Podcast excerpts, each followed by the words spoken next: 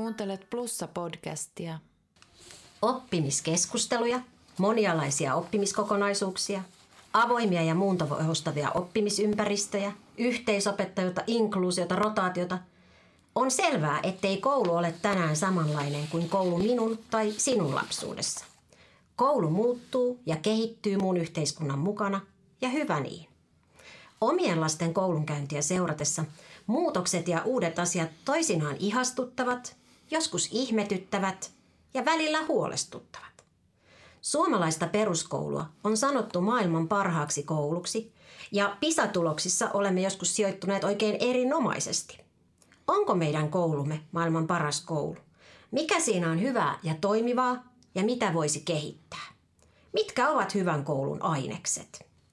Minä olen Jenni Marttinen ja seurassani keskustelemassa koulusta ja opetuksesta rehtori Seppo Rantanen ja erityisluokanopettaja Peter Osipov. Seppo, sä olet tehnyt pitkän uran koulussa. Millaisena sä näet tämän päivän koulun? No joo, tähän uraan on kyllä jo selkeitä muutoksiakin näkyvissä, että minkälainen nykypäivän koulu on. Näkyvät muutokset on helppo havaita tai kertoa uudet koulurakennukset tai kalusteet. Ne, ne ovat niin itsestäänselvyys, että tällaisia nykyään on siitä 80-luvusta, jolloin olen urani aloittanut. Mutta sisällöllisiä muutoksia on myöskin tapahtunut aika paljon, että neljä opetussuunnitelman uudistusta valtakunnallista ja niiden mukana myöskin sitten paikalliset mm. suunnitelmat ovat uudistuneet. Eli sieltä myöskin löytyy paljon, paljon uutta ja hy- hyvää.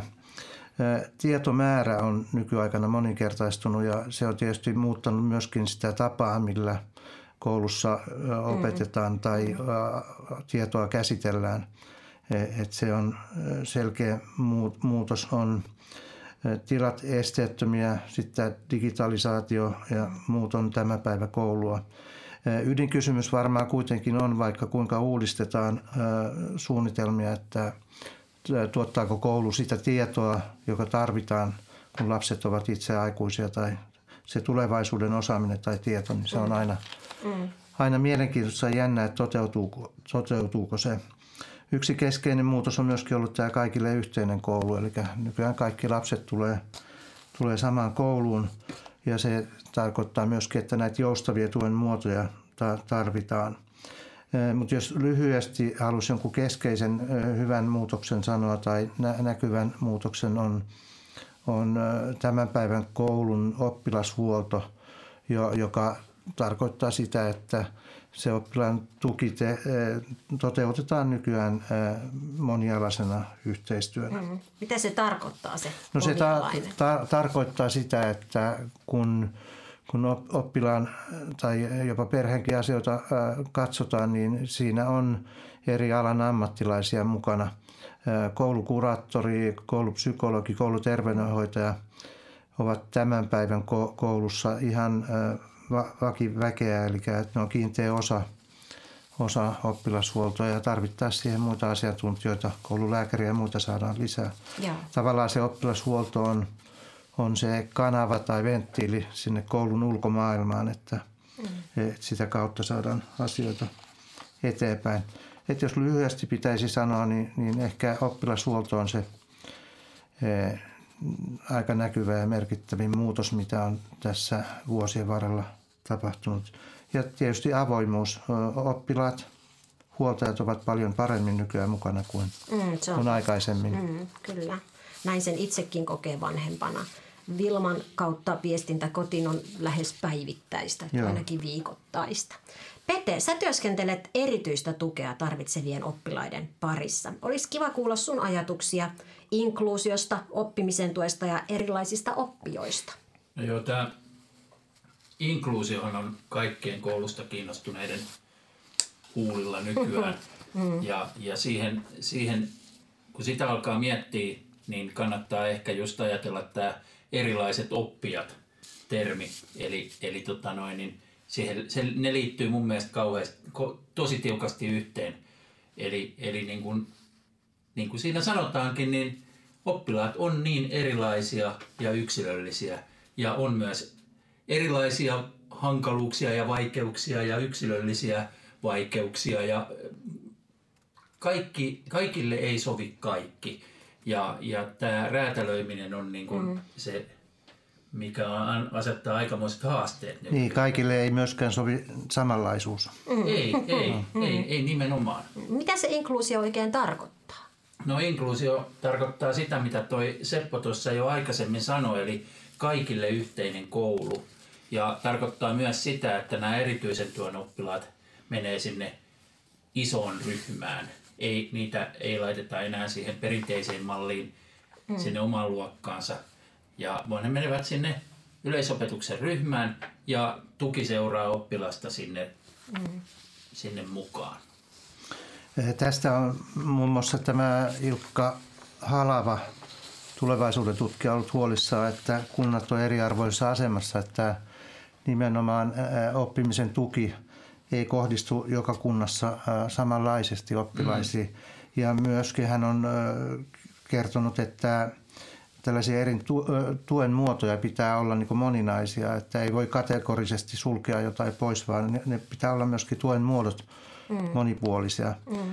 Ja tietyllä tavalla nyt kuntavaaleissakin on kysymys siitä, että kuntatasolla kun päätetään näistä resursseista, niin se oppimisen tuen resurssit pitää olla sellaisia, että monimuotoisuus säilyy. Joo, mun mielestä siinä pitäisi koko ajan katsoa se, että meillä olisi erilaisia mahdollisuuksia, että me voitaisiin aina jokaisen kohdalla ajatella sitä oppilaan etua. Mm.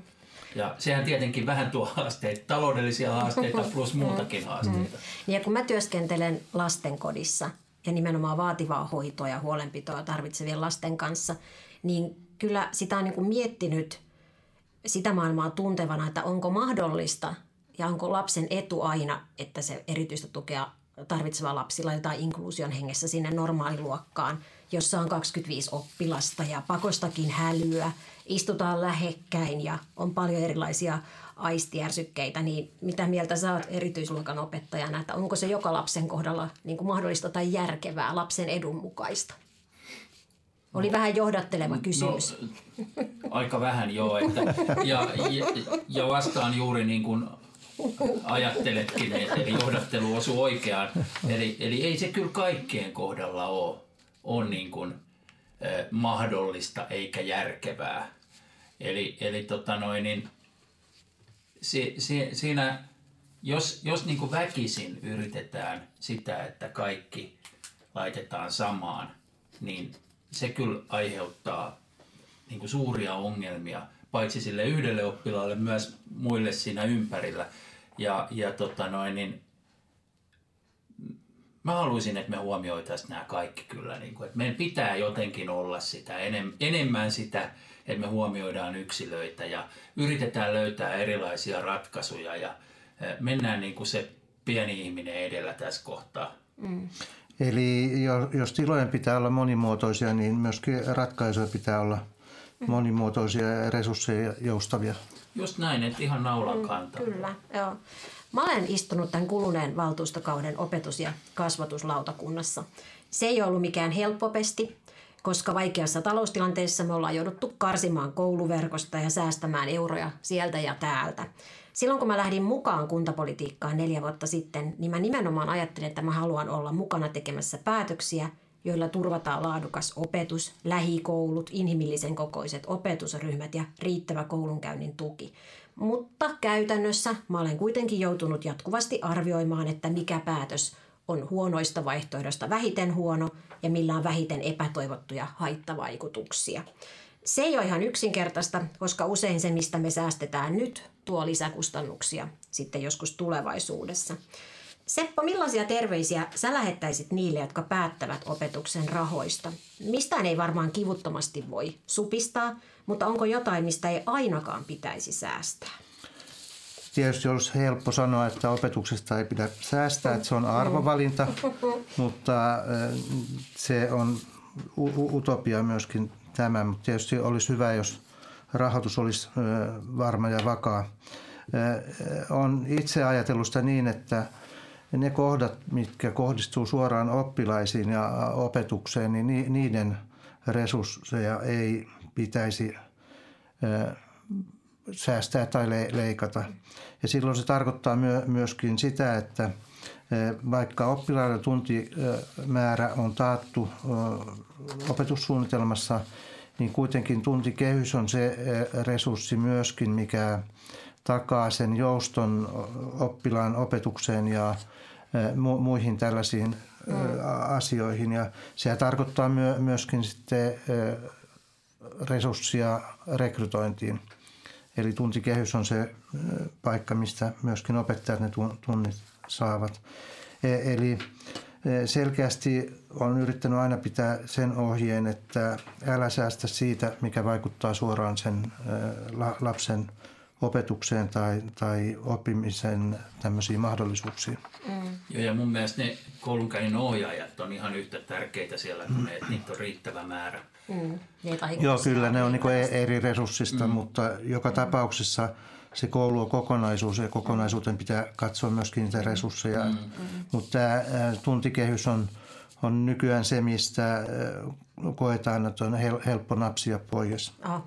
Mua henkilökohtaisesti on hirvittänyt se, kun me sopeuttamisen eli säästötoimenpiteenä ollaan kasvatettu opetusryhmien kokoa pikkuhiljaa aina ylöspäin. Ja sitten se tarkoittaa väistämättä sitä, että kouluissa on vähemmän aikuisia suhteessa siihen lapsimäärään. Niin se on ollut semmoinen niin kivulias paikka mulle. Että mä oon huolissani siitä, miten se vaikuttaa siihen koulurauhaan. Joo, se on suoraan verrannollinen myöskin tähän, jos tuntikehystä ja muita resursseja pienetään, niin helposti sitten ryhmä koko kasvaa. Ja en myöskään allekirjoittaisi sellaisia palveluverkkosuunnitelmia, joiden tavoitteena on, on ryhmäkokojen kasvattaminen ja sitten – tavallaan se, sellainen taloudellisten, taloudellisen tehokkuuden, liikemaailman taloudellisen tehokkuuden mm. ajaminen kouluihin, niin, mm. niin ei, ei ole ihan vertailukelpoinen. Kyllä. Meillä on Järvenpäässä meneillään parhaillaan kouluverkon uudistaminen ja vanhoja kouluja on purettu ja uusia rakennettu. Pete, mitä sä ajattelet opettajan näkökulmasta, että millainen on toimiva koulurakennus? No joo, mun mielestä toimiva koulurakennus voi olla hyvinkin monenlainen. Että tällainen perinteinen käytävä koulu tai sitten ihan tämmöinen uudenlainen avoimien oppi, oppimisympäristöjen koulu. Mutta tärkeintä olisi kuitenkin siellä, että sillä oppilaalla olisi oma turvallinen ja rauhallinen paikka ja mahdollisuus sellaiseen rauhalliseen opiskeluun. Ja jotenkin mä itse näen, että minusta olisi hienoa, että Järvenpäässä olisi tulevaisuudessa niin kuin erilaisia. me säilytettäisiin myös näitä käytäväkouluja. Siellä pystyy ihan yhtä hyvin toteuttaa nykyaikaista opetussuunnitelmaa. Ja, ja sitten rakennetaan näitä uusia kouluja. Ja jos mä saisin vielä päättää, niin mä pitäisin myös, että meillä olisi tämmöisiä inklusiivisia kouluja ja sitten vähän perinteisempiä. Mutta ja joka, joka kohdassa ajateltaisiin sitä oppilaan etua, että se toteutuu. Mm, mm. Mä itse ajattelen sen niin, että kun on kyse alakouluikäisestä lapsista, niin korostuu nimenomaan se, että kun lapsi menee kouluun, niin siellä on lapselle oma pöytä ja tuoli, että hän tietää mihin hän menee, että ne on sellaisia elementtejä, mitkä luo tähän muuten alati muuttuvaan ja jonkun verran rauhoittamaan maailmaan sellaista turvallisuutta ja pysyvyyttä, josta varmasti hyötyy ihan kaikki lapset. Mitä sä Seppo ajattelet? No varmaan on näin, että, että tota, tarvitaan, mm. tarvitaan niin kuin, myöskin, tai sanotaan, että monimuotoisissa rakennuksissa tai erilaisissa rakennuksissa voidaan tehdä yhtä hyvää työtä kuin, kuin, mm. kuin sitten mm. jossain tietyssä nykymuodin mukaisessa mm. rakennuksessa. Että ei, ei se siitä ole kiinni. Mm. Kunhan on riittävästi pieniä eriyttämistiloja. Joo, se on se rauhallinen, lapselle rauhallinen paikka on, on todella tärkeä mm. asia. Ja, ja kaikkihan on kiinni ei vain rakennuksesta, vaan sitten myöskin siitä työstä, mitä kouluhenkilökunta tekee. Niin varmaan ennen kaikkea siitä. Ei ennen, ennen kaikkea, kaikkea siitä. niin. Et ne, ne niin. on paljon tärkeämpiä kuin seinät. Seinät, näin juuri. No, meistä jokainen on käynyt koulua ja siihen liittyy monenlaisia muistoja. Palataan ajassa vähän taaksepäin ja mä itse muistan, kuinka mun ensimmäisenä kouluaamuna syksyllä vuonna 1983 satoi kaatamalla vettä Sitten mä muistan, miten hyvältä mun mielestä ne uudenuutukaiset koulukirjat tuoksu. Ja luonnollisestikin muistan, miten ällöttävä oli tilliliha. Mitä teille on jäänyt mieleen omilta kouluajoilta? No siis mulle on jäänyt vaikka mitä. Siis mä, mä aloitin koulun vuonna 1973 tuolla Sepon nykyään johtamassa. Seppo ei ollut silloin rehtorina, vaan siellä oli, siellä oli tota noin, Olavi Steenqvist ja, ja mä muistan, muistan hänet tietenkin ja mä muistan mun, mun tota noin, niin aivan upean opettajan Irma Mattila, joka oli sellainen niskavuoren emäntä, että hän hallitsi sitä luokkaa sillä auktoriteetilla ja oli turvallista olla. Ja, mutta sitten mä muistan siitä ekasta päivästä. Mä muistan sen, että mä jostain syystä, mä istuin et, etupenkissä, mikä oli niin kuin myöhemmin mun koulu ajoiltani aivan niin kuin sitä, että ei enää koskaan, mutta silloin istuin ekana päivänä ja jostain syystä kattelin sitten taakse ja siinä oli sellainen pieni vaale, vaaleahiuksinen poika, jolla oli ihan valtavat hampaat, sellainen ruskea maripallopaita, valkoisia palloja. Ja siitä kaverista tuli mun paras kaveri ja se on mun lasten kummisetä ja ynnä muuta tämmöistä. Mulla on jatkuvasti yhteyttä. Mulla on kyllä niin hyviä muistoja kouluista, että on toki mm. joitakin vähän huonojakin, mutta mä muistan hyvällä kouluja. Et varmaan ehkä osaltaan sen takia sitten myöhemmin niin, halusit olla töissä niin. koulussa. Oliko sulla inhokki kouluruokaa? Voi voi. Niitä oli paljon, että, et, tota noin, niin, mutta mä olin onneksi, mulla oli vanhempi sisko, siis kolme ja puoli vuotta vanhempi, joka oli myös Anttila koulussa ja käynyt sen, niin oli neuvonnut mulle ton vasemman käden hihakkikan. Eli, eli tota noin, niin, jos, jos ei pystynyt millään sitä ruokaa nielemään, niin se lapattiin vaan tuonne hihaan ja myöhemmin sitten poistettiin sieltä. Toki Toki sitä kotona vähän sai sitten joskus pientä noottia, mutta ei nyt mitään niin. sen suurempaa. Onneksi nykyään linjaruokailua, lapset Voi itse valitsee. Joo, ja ruoka, ruoka on kyllä mun mielestä parantunut. Se on ehkä ainut, mistä meille, mulla ei ole sellaisia niin valoisia muistoja. No Seppo, palaappa se vähän No mä tuo ruokailujuttu voi nyt heti sanoa, että mulla ei ole koskaan ollut mitään inhokkiruokaa e- eikä lempiruokaakaan. Että kaikki on syöty, mitä on tarjottu. Et ison perheen kasvatti on ollut. Koulu alusta niin muistan, että ei jännittänyt yhtään, koska mulla oli jo kaksi sisarusta koulussa ja silloin kouluun kun meni, niin, niin kaksossiskon kanssa varmaan käsikädessä mentiin, että ei, ei, sekään jännittänyt. Eniten tai parhaita koulusta on jäänyt mieleen tietysti opettajat hyvässä tai pahassa, mutta hy, hyvässä pääasiassa. Eli sellaiset opettajat, jotka on, on oikeasti ollut läsnä oppilaiden kanssa ja, ja tota, muista biologian opettaja, kenen kanssa perustettiin biologiakerhoja, tehtiin keväisin linturetkiä joka sunnuntai ja käytiin Lapissa retkeilemässä ja lä- lä- kansallispuisto- ja lähialueilla. Ja toinen tällainen opettaja oli teknistä käsitöiden opettaja, joka perusti käsityökerhon ja siellä tehtiin ensimmäiset, niin kuin, mä olen ensimmäisen oman kanootin tehnyt siellä. Ja siellä muut teki sähkökitaraa siihen aikaan tehtiin ja elektroniikkatöitä opeteltiin ja jopa näitä sähköradioja. Ei, joo, tai tavallaan se on niin yläkoulu joo. taas keskikouluaikaa. Eli sellaiset opettajat, jotka Ei. on ollut läsnä ja, ja tota, innostanut johonkin suuntaan. Et itse on myöskin biologiaa erikoistunut, vaikka onkin luokanopettaja. Niin tällaiset opettajat on jäänyt, mm. jäänyt mieleen, mm. että niitä niin kuin nykykoulussakin tarvitaan. Ja, ehkä tämä voisi olla avain tähän äh, niin kuin, tota, poikaoppilaiden aktivointiin ja muuhun. Että on, te, on tekemistä ja nyt tämä idea niin kuin iltapäiväkerhoista, että se joka koulussa olisi kerhot, niin Joo. kannatan sitä lämpimästi. Että ja retket toista. Ja retket on toinen. Mm. Siinä mm. paljon oppii mm. sosiaalisia taitoja. Ja ne on ne, mitä kanssa jäänyt mieleen. Eli u- ulos, ulos koulusta, äh, niin kuin uudessa opetussuunnitelmassakin kannustetaan ulos koulusta ja pihaoppimista ja mm. ko- kerhoja. Mm. Mm. Joo. Että ko- koulusta on jäänyt hyvät muistot. Kyllä, meille kaikille.